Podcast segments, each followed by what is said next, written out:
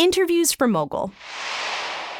When you go to your new website, what can people expect to find? We're going to be telling the untold stories that reflect what America looks like today.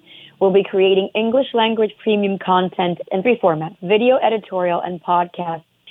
Be distributing them across social media channels and also on our on our bese.com platform. And our initial focus will be on stories from the Latinx community centered on the content verticals of identity, culture, and nation. And our content will have more of a positive, inclusive, and solution oriented approach to storytelling and exploration of issues that are being talked about every day today across our nation. We want to highlight the role models that have been here, that are here, and, and we want to bring much needed inspiration to the Latinx community and to all communities so that they may aspire to greater heights. This is Jessica Lips. Thank you for listening. We'll see you next time.